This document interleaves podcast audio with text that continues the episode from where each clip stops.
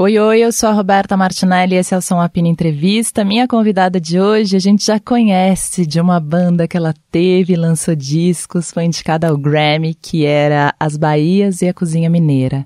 Hoje eu recebo aqui, lançando seu primeiro disco solo, Lusco Fusco, com vocês, Açucena. Som Apino, com Roberta Martinelli. Açucena, meu amor. Quanto tempo e quanta coisa para falar. Fiquei pensando em tudo isso que a gente tem que falar, porque nossa, bom, a última vez que a gente conversou, você estava com as Bahias ainda. Ou seja, tem tempo. Tem tempo. E é uma virada de tudo, né? De vida, de construção, Sim. de carreira, que eu imagino que não seja nada fácil. Eu tô muito feliz, primeiro, é, dizer que eu tô muito feliz de estar aqui no Suapino de novo. Eu sou uma admiradora do seu trabalho, Roberta. E você faz uma é, um trabalho mesmo muito importante na música, na, na cena musical de São Paulo, do Brasil. E para mim isso é muito relevante poder contar com pessoas como você que e admirar é, seu trabalho. É recíproco. Então é muito bom estar aqui, primeiro dizer isso, falando para os ouvintes aqui da Rádio Dourado. É, e tô faltando um momento muito feliz da minha vida, que é um momento de muita autonomia, de muita liberdade. É, como você disse, mudou tudo. Tudo. E a pandemia deu uma virada, né, na, nas relações. Eu acho que as Bahias e a Cozinha Mineira é, já é uma banda que se projetava para uma carreira solo de cada pessoa, de cada Sim. indivíduo. Quando e que as Bahias começou? As Bahias começa na cena com um disco, né, Mulher, em 2000, final de 2015. Tá. A gente grava em 2015, ao longo de 2015 e lança no final do, de 2015. Tá, e aí ela du dura até? Dura até do, julho, junho, julho de 2021. E a gente só anuncia em setembro é, que a banda termina. E eu acho que a, as bandas... Eu acho tão bonito terminar, sabia? Eu também. Eu acho lindo terminar. Eu acho que a amizade devia terminar também. Sabe, assim, terminar assim, não, não que eu seja a favor do término, né? tipo, vamos terminar tudo mas acho bonito, acho, acho honrar o compromisso que vivemos, sabe? Quando as pessoas terminam, porque tem coisas que vão desgarçando, que vão. Perfeito.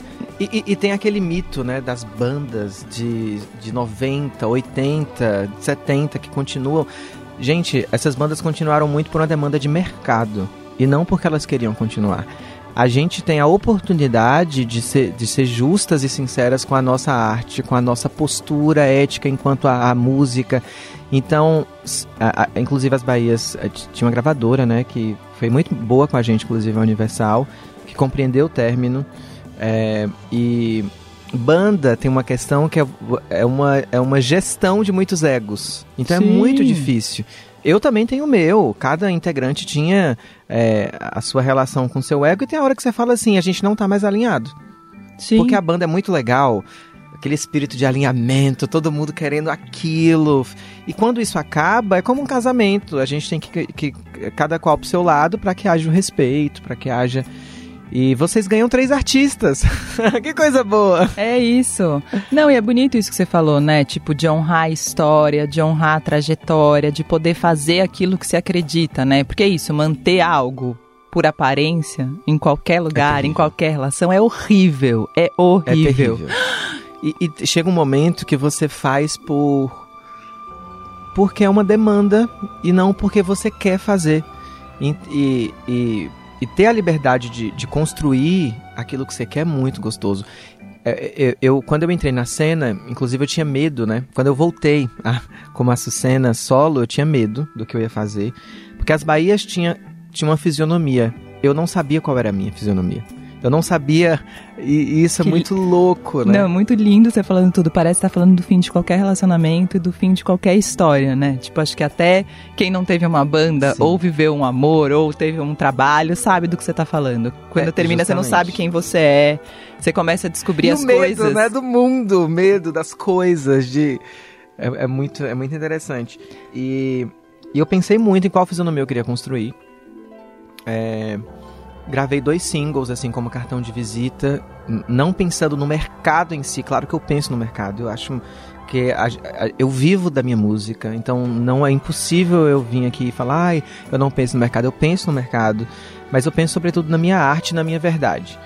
E, e, quando você sai, que é isso que você está falando, é como um relacionamento, como um amor que você que você está deixando no mundo e está partindo sozinha, é, aconteceu isso comigo, então eu estava ainda tateando as minhas canções, tateando os meus timbres, a minha voz, porque quando você tem uma outra cantora no palco, existe uma questão que vocês colocam um pouco para trás também, para virar um, um jogo. Claro. Porque não é, eu não tava, eu não posso brilhar sozinha no palco. Então eu, eu, eu era como se eu tivesse que reconhecer é, a minha postura no palco, Sim. a minha é, enfim, eu começo a minha carreira, né? Não com um disco, começo com um show, que é uma homenagem ao Fatal de Gal Costa, que estava completando 50 anos em 2021.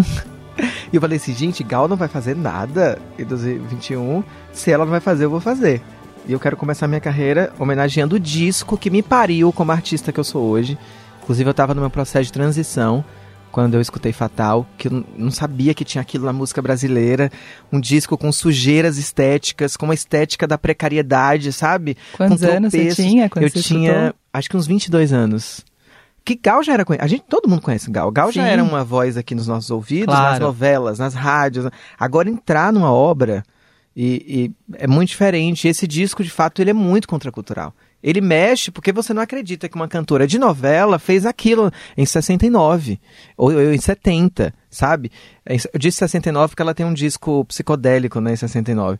E em 70 ela, 71 é, ela faz Fatal, então fiquei impressionada como referência mesmo. Ou seja, eu posso ser suja no sentido estético. Eu posso ousar, eu posso gritar, eu posso ser rock and roll. Fora o processo de transição, né, eu como uma mulher trans naquele momento, aquele disco é um, era um disco super melancólico.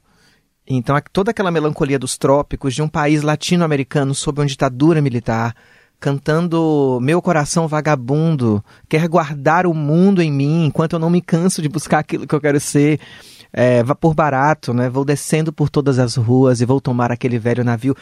Canções muito melancólicas, e mas ao mesmo tempo que me atravessavam para falar assim, a Sucena, vai, então não era só uma trilha sonora de um momento árduo da minha vida, mas era uma era um clima também. Então Fatal foi muito importante para mim, por isso que eu começo minha carreira com esse disco. E deu certo, né? Enquanto eu não lancei é, o meu primeiro disco solo, que é o que a gente vai falar. Eu achei bonito isso, né? Porque eu te conheci falando de Gal, né? Quando as Bahias surgiram, porque era falando como vocês tinham se conectado e se juntado em cima dessa obra. E no momento em que você né, você encerra tudo e resolve partir, quando você vai partir, o zero é a Gal de Eu novo. Volto. É muito bonito, porque Sim. a Gal tem um lugar muito especial. E agora que você falou que, é, que, a, que o Fatal estava presente nesse processo de transição, a Gal tá com você em processos em todo o processo, eu acho, né? Quando você vai enfrentar um processo, eu tenho impressão, né? Sim você volta para Gal. E, e, a arte é muito preciosa nesse lugar para todas as pessoas. Imagino quanta gente Sim. faz isso a partir da sua obra também e de outras coisas. Eu fico até emocionada, né, falando disso, porque eu fui para a faculdade de História para seguir uma carreira acadêmica. Aí eu falo sempre, gente, Gal me tirou da faculdade. Então não tem como eu não retornar a, a uma origem, que é isso. Porque não, não é simplesmente eu sou fã é, é, é, é mais do que isso. Foi uma conexão muito profunda com a música. No, no, no ofício da música. Então, escolher. É, eu não tenho para eu não tenho como não voltar para essa origem é tipo isso porque foi o foi o processo que me fez vir para música então eu me tornei na música porque eu escutei Fatal então eu, eu fui para a obra de Caetano Veloso, de Elis Regina, de Maria Bethânia, para a obra. Não tô falando de ouvir é, uma música. Na vida, Tô falando sim, entrar na obra de Chico Buarque, de Cartola, de Dona Ivone Lara, por causa de Fatal. Então é, é, foi um processo contínuo. Então essa origem existe na minha vida. Comecei a compor por causa disso. Comecei a, a, a, a, fazer uma banda com os meus colegas por causa disso. Então foi, foi uma revolução mesmo de, de mudança de eixo, de, de rumo na minha vida. E que eu agradeço muito a, essa, a esse monumento que a gente perdeu em 2022, mas para a gente rememorar como um monumento é, grandioso da, da, cultura do mundo, né? E você nunca tinha pensado em cantar antes disso? Você falou, né, agora, que você estava na história, a Gal te tirou da faculdade, né, e te colocou na vida. Eu, eu cantava, eu Mas você cantava. Você não pensava profissionalmente não, nisso? Não, jamais? Não, não mais. Não tinha pens... nenhum... Não, na época, né, eu era uma, uma criança baiana de Vitória da Conquista, que, que amava os programas de calouros, né? Imagina, eu cresci ouvindo Whitney Houston e os cancioneiros populares da minha terra, né? Além da música baiana, música brasileira em geral. Mas é, eu, eu participei do coral do CCE, do curso de inglês, que fez, que foi meu primeiro trabalho profissional.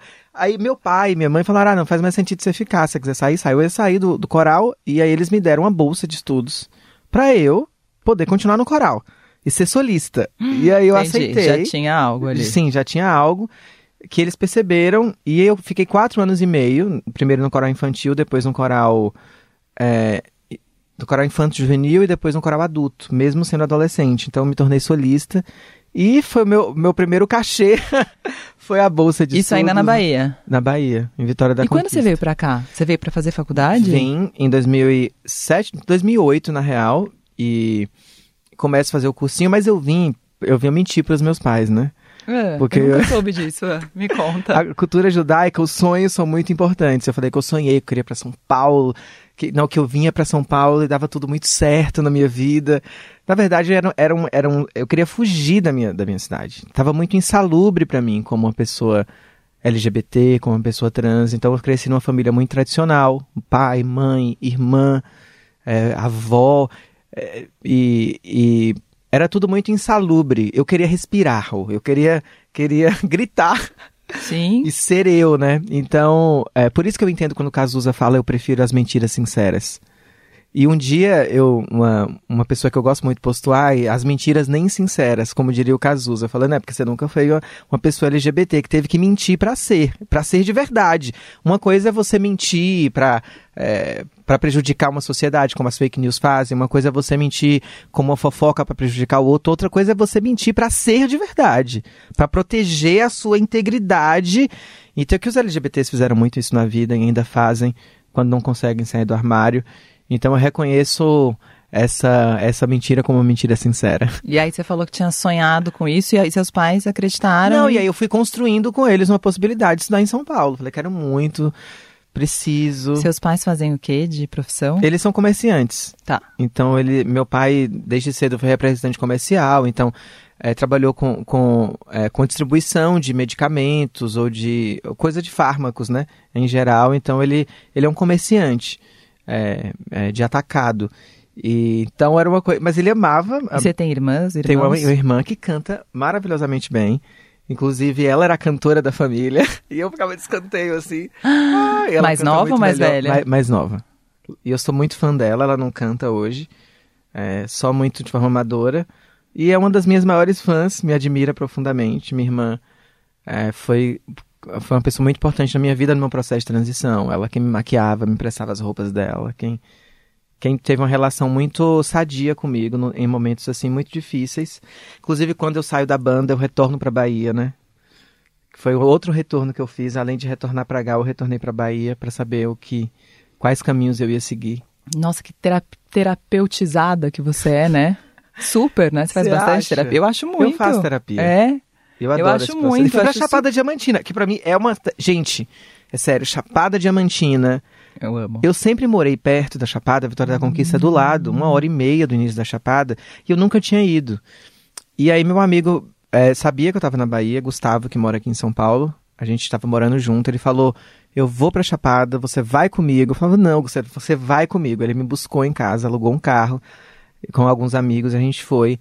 Eu não acreditava. Teve trilha que eu fazia, que na trilha eu ficava toda arrepiada. Teve uma hora que eu comecei a chorar, assim, não sei porquê, não sei, só, só comecei a chorar. E aí, quando eu desço na, na Cachoeira do Buracão, que é uma das cachoeiras mais lindas do Eu mundo. fui. Eu com 18 É anos. impressionante, É lindo. não é? Aquele cânion Eu lembro passa... quase como se fosse um sonho, né? É. Que faz. A- Sei lá Impressionante. É, é tudo música ali, né? É tudo, é tudo muito artístico. Parece que uma arquitetura mesmo divina, porque é impre- você não acredita que você está vendo aquilo na sua frente. Então foi esse processo foi me lavando assim da, de de muitas coisas, de- e- da minha vida mesmo, de traumas, dos processos da banda que foram difíceis também. Então, E você fez a transição aqui em São Paulo? aqui em São Paulo. Na- já no período de liberdade. Sim, Ah. da faculdade. Então foi foi foi E foi você incrível. contou pros seus pais durante? Não, não. Foi quando meu pai foi saber de mim, eu já tava na Regina Casé. no programa Esquenta. Sério? Sim. Não acredito. Sim, eu não. Foi a primeira vez que ele a- te viu? Foi. E Foi. aí? Como foi? Foi Você difícil, sabe? ele ficou sem falar comigo durante dois anos. Ai. Hoje, depois, depois desse processo, ele, ele tá se aproximando de mim. Eu tô namorando, né? Tô, tô, tô morando com meu namorado. Então ele fala com meu namorado por WhatsApp. Ele já tá bus- buscando. Ah, eu acho que é uma cura, né? Ele tá buscando se curar de um preconceito enorme que ele tinha. Porque ele podia ter amigos que tivessem uma filha trans, mas ele não poderia. Então eu acho que. é, mas a música me salva também, né? Porque quando ele percebe o meu trabalho, o quanto é sério o meu trabalho, eu não estava brincando de ser cantora. Estava buscando mesmo o meu ofício. Então é muito diferente. Então ele viu o, é, o caminho que eu busquei, né? Nossa, gente, daqui a pouco. eu- Mas Vamos pro Lusco Fusco. Vamos pro Lusco Aí eu já tô, né? Daqui a pouco eu tô quando você tinha três anos. Vambora. Nossa! Não, mas que. Que bom que ele tá no processo de cura, né? Porque. Ai, gente, não sei, é tão difícil. É, tão, é tão difícil assim. Eu tava, eu li esses dias um livro, depois vou te dar um que eu tô dando pra todo mundo. Esse livro chama Saia da Frente do Meu Sol, do Felipe Charbel. Que ele reconstrói a história do tio. E o tio dele era uma pessoa muito misteriosa na família. Ninguém sabia o que o tio fazia, não sei o que. E ele Oh. reconstrói a partir de fotos. E ele fala uma hora, ele falou, não sei se meu tio era bi, se ele era gay, se ele era... Não, sabe, não sei o que ele era. Entendeu? O que eu sei é o que eu tô reconstruindo e o que as pessoas falavam dele. O que eu sei é que a gente não sabe dele porque ele se escondeu a vida inteira porque a gente deixou ele no quarto dos fundos, entendeu? E que ele, ah, ele fala meio isso, para que ninguém tenha que se esconder em quartinho nenhum. É super bonito o livro. Nós já tô emocionada. É. Gente, eu estou aqui emocionada com a Roberta Tá Martinelli. mesmo, eu também tô.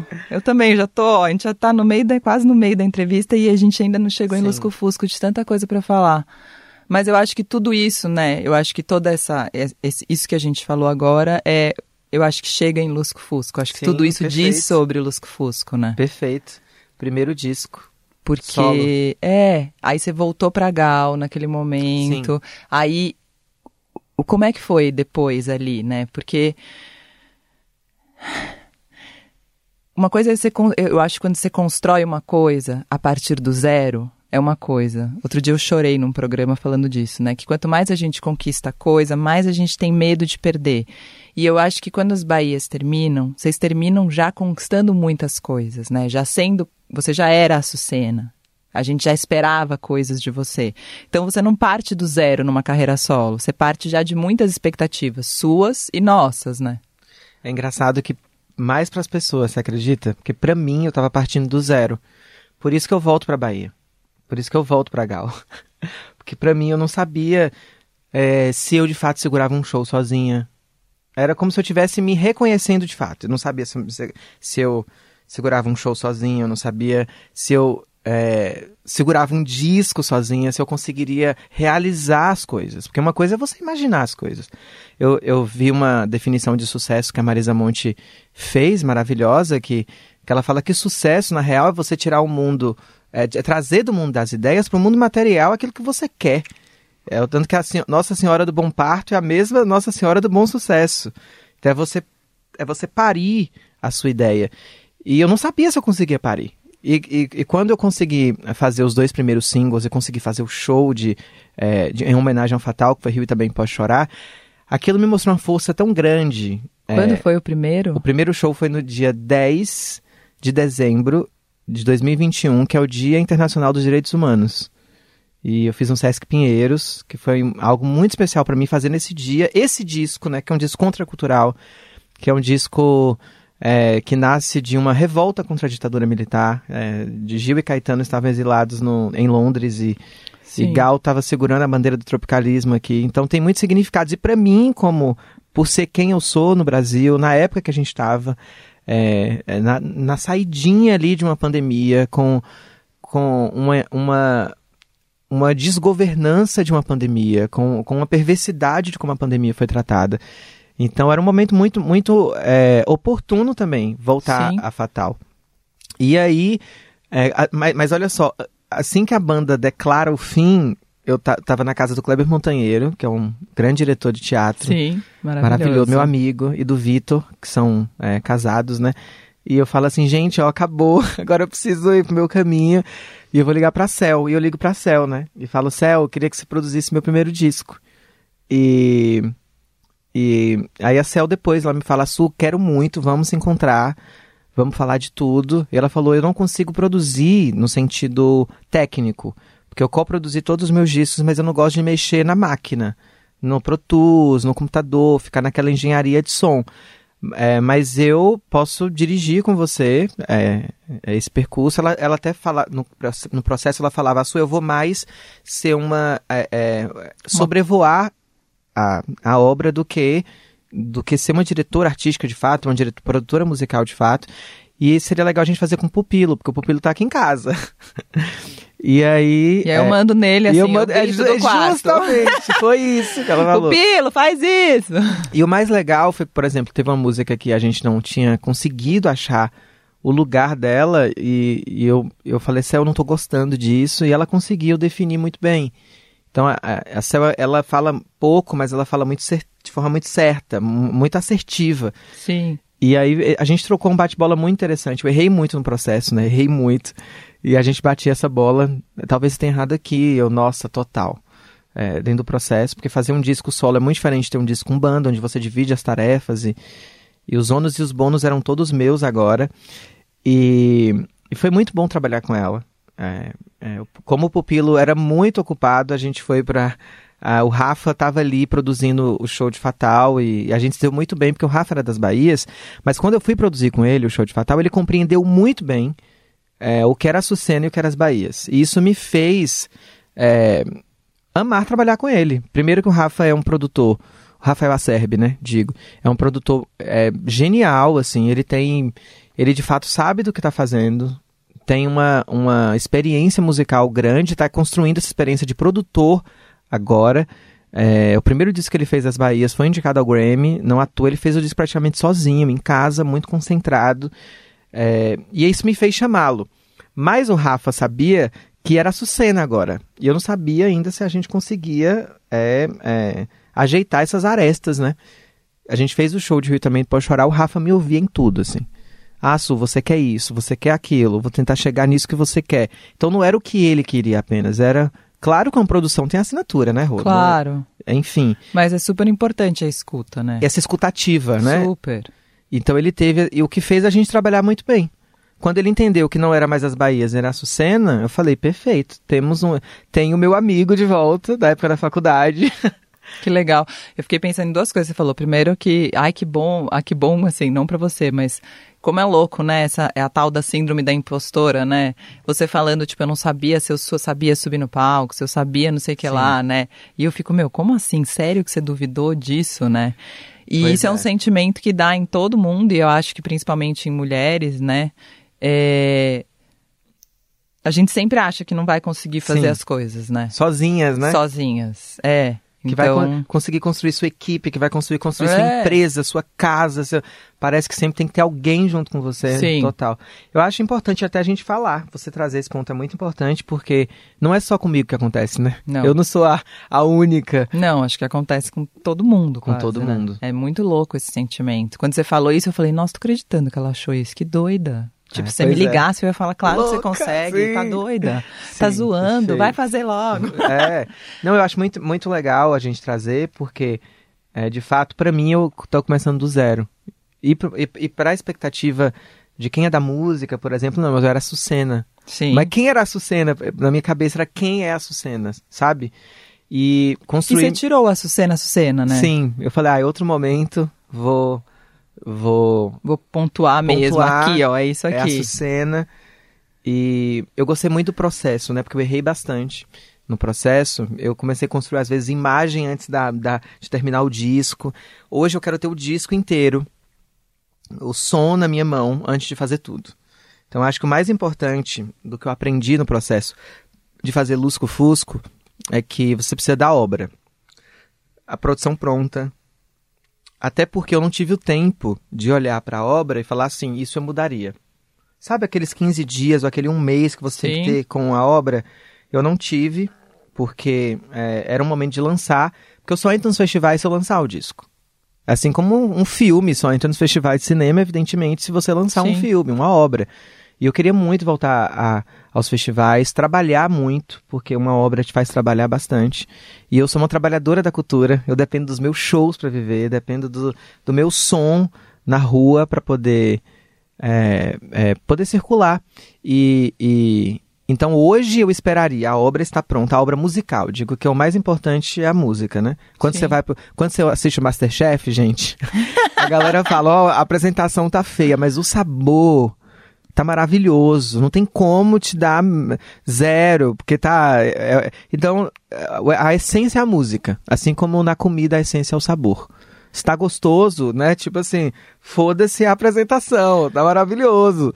Mas e... quando, como, quando começou o processo ali, tipo, sei lá, você, Céu, Pupilo, Rafa, não sei se estava todo mundo, mas tipo, que, o que você queria ali? Você já sabia o que você queria? Então, eu sabia que eu queria, primeiro, uma definição sonora. Porque eu sou boa de não saber o que eu não quero. Sim, justamente. é, eu sou boa também disso. Então eu, eu, me quero, identifico é, tipo, com você. Não, não, eu me identifico real, porque assim, na real, a gente, a gente sabe de muita coisa que a gente quer e não consegue, no meu caso, né?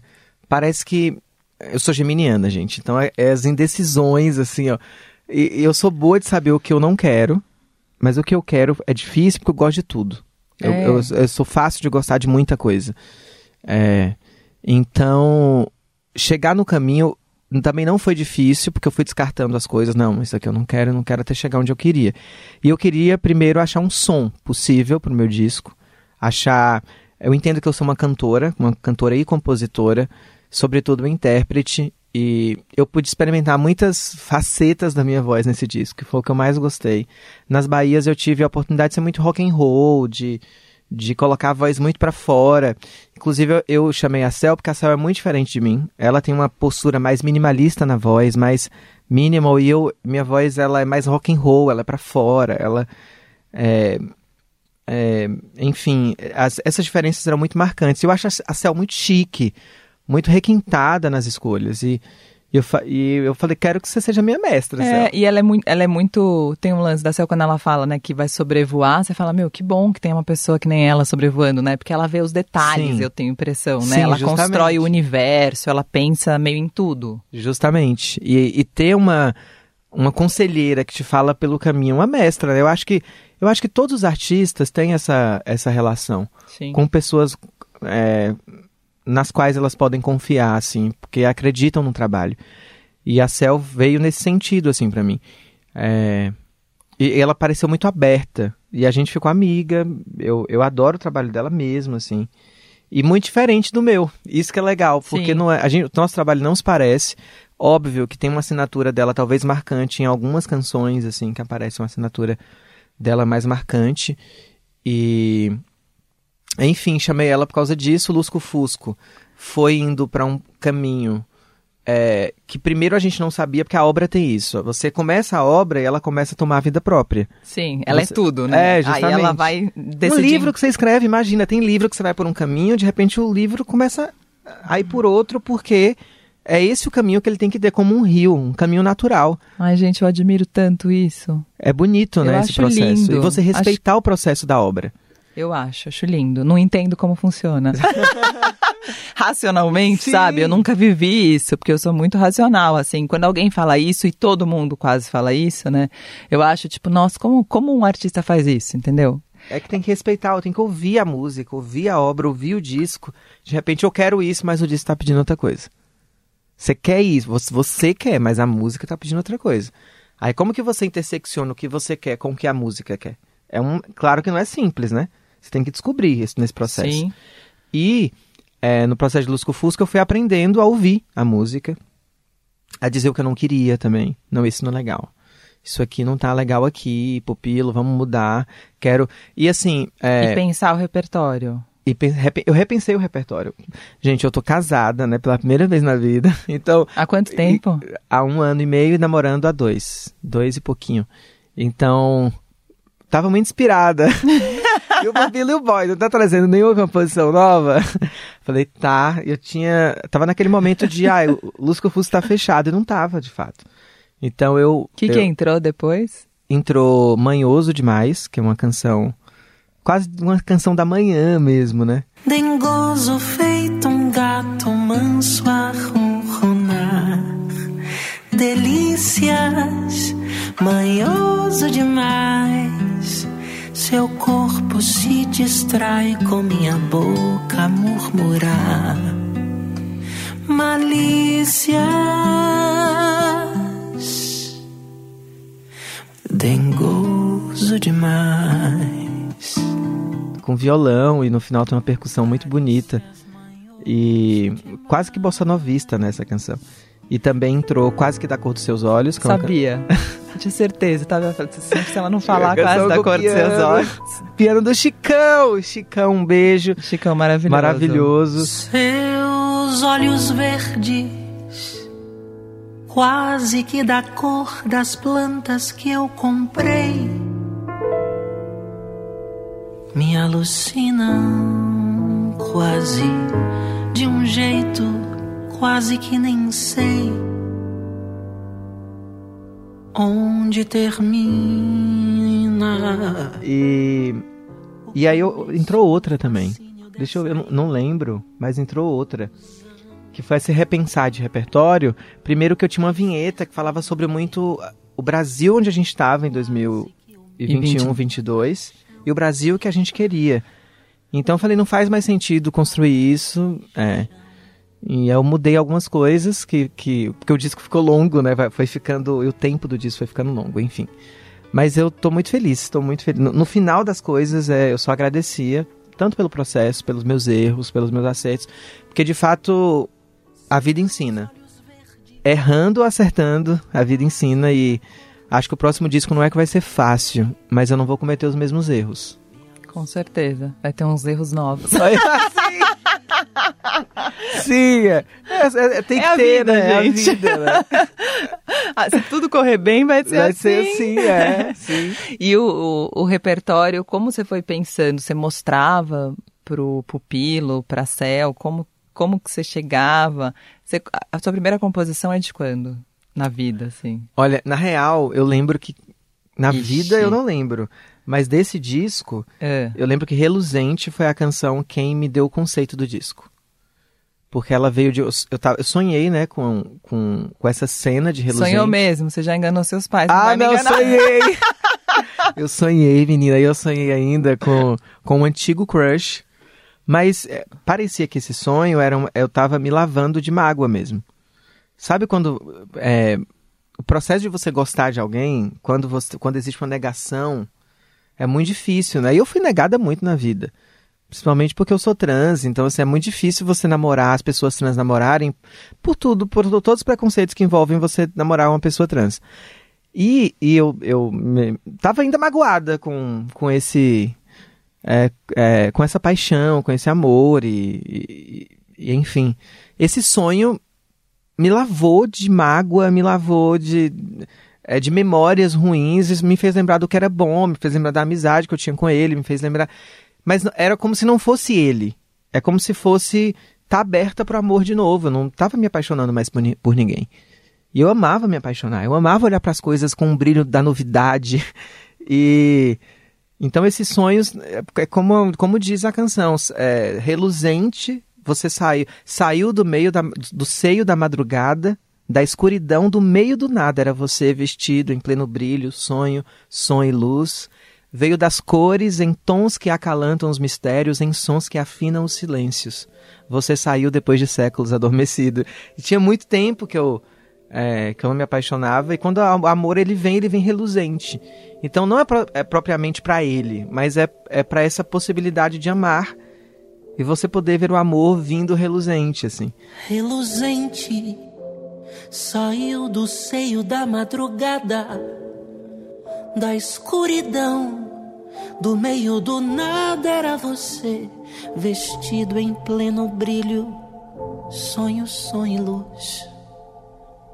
Veio das cores, em tons que acalantam os mistérios, em sons que afinam E, e para quem é, já se desiludiu muito, sabe do que eu tô falando. Que a desilusão é uma coisa é muito ruim de, de, de você passar. E para as pessoas trans tem a coisa de que o amor é muito político. Eu não sou uma pessoa dos textões nas minhas músicas. As minhas músicas elas vão para um lugar muito metafórico é, da minha Super. vivência. Apesar de ter algumas canções que são filosóficas, que vão para um lugar é, de pensar a política e o corpo político em outro lugar. E para mim o amor é muito político. É, amar é muito político. E não digo só para mim, eu digo para todos os corpos que são marginalizados, enquanto corpos afetivos. E, e, e essa conquista é uma conquista é, que você vai se descobrindo ao longo do tempo, enquanto um corpo possível de ser amado. Até a ausência de textão na sua composição, né? É política É também. política, justamente. Porque por que que, né? Por que, que uma mulher trans tem que sempre ter um textão e não pode ter uma canção de amor, né? Justamente. E É eu sou isso. romântica, Roberta. Eu sou Eu romântica. sei que é, tá na eu e a cara. Línica, né? A Línica também é romântica. Ah, gente, que gente romântica. É, eu sou também. Que coisa. É, e o nome Lusco Fusco veio em que momento? Então, reluzente, essa questão da luz, né? Uhum. Mas a luz é a sombra, porque a, a, a, a escuridão de onde vem essa luz, e onde essa luz vai dissipando essa escuridão, tem uma relação. Lusco-fusco é luz e breu. É, fusco aí é para é de ofuscar, né? Então é de puxar um breu.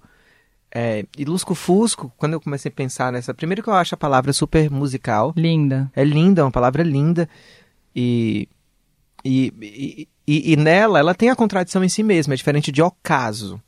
É diferente de crepúsculo, que são todos sinônimos, né? O de alvorada. Mas o lusco-fusco, ela tem nela a contradição. Eu achava incrível. É, é porque é uma manifestação de estado. Então, da luz para o breu ou do breu para a luz. O que é um lusco-fusco se não um processo de transição? O que é. E depois eu comecei a pirar no nome do Brasil, né? Que o Brasil vem de brasa. E brasa é um processo de transição. É, é, a brasa é tanto o, o símbolo da ascensão da chama quanto do seu apagamento. É na brasa que a cor Brasil existe. Então, por isso que o nosso país é um é um fogaréu assim também. Tá na gênese do nome, tá na tá na é, no choque da colonização com a liberdade. É, e o encontro de todos esses povos que, que se encontram e se misturam aqui de forma é, é, ba- na, na barbárie ou, ou no Super. amor, ou nos afetos. Então o Brasil é, é, é uma brasa, ou são brasas acesas que se apagam e que se acendem, né, também. É, e o Lusco Fusco é um- uma zona de transição. Acho que é a explicação mais foda de nome que eu já ouvi na minha vida. Foi, a- foi acaba de ser feita depois de gente, sei lá quantos anos. Nossa! É, fiquei pensando aqui, tava lembrando, né, que quando começou Bahias, Lineker, Johnny Hooker, tinha muitos jornalistas e muitas pessoas que falavam que era um movimento, que era uma fase, que isso ia passar, né? É, e hoje eu vejo que quase as grandes artistas da música brasileira, né? São essas pessoas que muita gente achou que ia passar um dia. Ao mesmo tempo que eu vejo muitas cantoras, tem muitas cantoras lésbicas que vêm aqui e falam que é muito difícil ser cantora, que é mais difícil para uma cantora lésbica.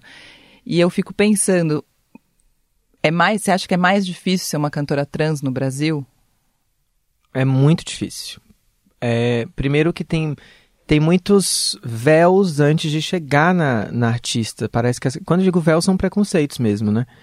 É, de eu ser compositora, por exemplo, de perguntarem, imagino que todas as meninas passam por isso. Se a música é nossa mesmo. essa, essa música é de a direção vocês. artística mesmo, a produção justamente, mesmo. Justamente. E de desconfiar dos caminhos que a gente escolheu para a obra, por exemplo. De desconfiar que foi eu que quis um disco mais de som do que de interpretação. Se bem que eu acho meu disco muito interpretativo também. Super. É. Porque eu, eu sou muito dramática, então é impossível. Eu sou Não dramática, gente. E eu, eu acho que, que quando a palavra trans, inclusive, vem antes, as pessoas já ficam assim de ouvir. Primeiro, é, primeiro que existe uma questão que a Renata Carvalho coloca muito para as artistas trans. A Renata Carvalho, que, que é uma. Ela se autodenomina transpóloga, uma atriz maravilhosa, roteirista, diretora. Sim. E ela fala que é, existe essa fase do grito que a gente está passando e existe a fase da qualidade também. É, porque muitas de nós não tiveram, como muitas mulheres cisgêneras, não tiveram a oportunidade de errar na música. É, de, de estar num meio musical da produção é, musical, da produção técnica, da produção executiva. Eu lembro da Ana Treia uma vez, faz algum tempo, em 2017, que ela fala que as mulheres não, não, não, não tinham o direito de errar. Então, se uma mulher erra numa banda, é uma mulher errando numa banda. Agora, se um homem erra numa banda, cara, é, é, é assim, é, ah, ele errou porque é normal errar, mas se uma mulher numa banda, é uma mulher errando numa banda. É isso. Então ela não tem direito ao erro. Se, se você erra como jornalista, é uma mulher, ah, porque é mulher. Então o homem é, erra o tempo todo, mas tem ali os seus parceiros para comungarem com ele o afeto. Não, cara, vamos para bola para frente. Eu, eu, eu sei que eu erro muito é, é, como artista, como pessoa, como enfim. Mas é, é como se o meu erro fosse parte integrante do meu caráter, da minha qualidade estética, e não um simples acaso de um processo de uma vida. É, errou porque é mulher, errou porque é trans, errou. É, e as pessoas hoje, é, elas pensam antes de dizer, mas elas pensam. Elas não dizem, mas pensam. Então. É isso, a gente tem que acabar com o pensamento. É justamente. Isso é o mais Com esse difícil, tipo de né? preconceito que É. as pessoas não soltam. E assim, eu acho que provar quem a gente é também. Eu, eu, eu sei que eu não preciso provar para as pessoas, mas é como se eu tivesse que provar, porque é, é, as, as pessoas trans ainda. É, é muito difícil chegar no lugar onde eu tô. De, de, eu tô conquistando um respeito artístico. E essa conquista de respeito é, não são muitas mulheres trans que têm essa oportunidade. Então, a maioria das mulheres trans foram caladas no processo da sua vida. É, por isso que a Renata fala que a gente está começando a chegar num lugar de qualidade. Primeiro veio o grito, e o grito é um processo ainda. né? A gente está no grito ainda e transicionando para um processo de qualidade. Quando eu digo isso, não digo só de mim, eu digo de toda uma população. É assim como as mulheres cisgêneras. Sim. A fase do grito é, é muito importante porque os caras não escutam. Sim. Então, às vezes, você precisa gritar para chegar no lugar de escuta. E artistas como a Lineker, que eu admiro profundamente. Profundamente. É, é, artistas como a Linda Quebrada, arti é, enfim, é, a gente. Ainda bem que a gente está conseguindo provar que a gente tem consistência artística. E não é sobre ser boa só ali. É ter consistência e, e, tá galgando passos maravilhosos. E a Lineker ter ganhado um Grammy é maravilhoso, assim. É, é, uma, é uma chancela que uma das mulheres... Assim como as Bahias é, tiveram du- duas indicações consecutivas, é, a gente tem uma ganhadora de um Grammy. É, isso pra gente não é qualquer coisa. É, eu não gostaria que ela fosse a última nem a primeira.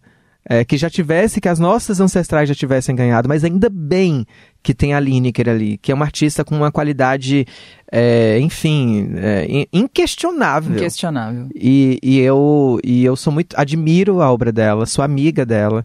Então, isso só me prova que a gente está num caminho muito certo, que essa é tudo que poderia ser modismo, tudo que poderia ser é uma geração do tombamento modismo que eu já lembro. passou, é, Eu o tombamento. Tinha, tinha esse nome que eu nem me identificava.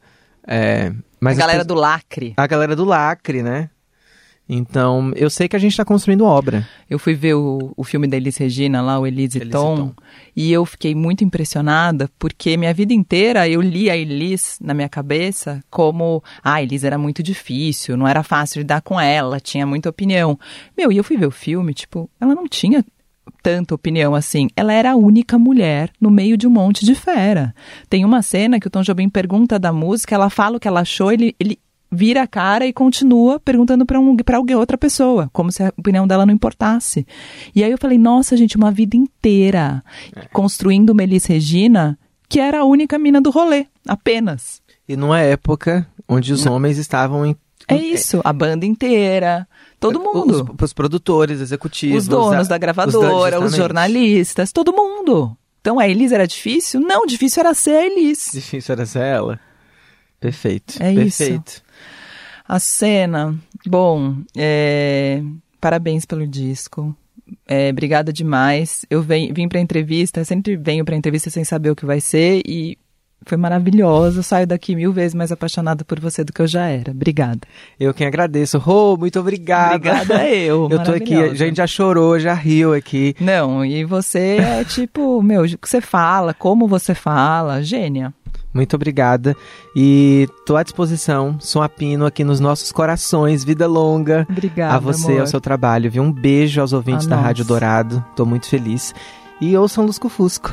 Em todas as plataformas. Sim, um beijo. Beijo. Silhueta, sombra de um arcanjo, espada tesa, alada anjo, auréolas acesas sobre duas cabeças. Esse foi o Som Apina Entrevista, que tem montagem do Moacir Biasi e produção da Camille Damasceno. Mistério, às vezes matéria. Éramos às vezes etéreos. Nu. Eu te descobri nu. E num quarto a meia luz. Meia luz do abajur nu. Eu te descobri.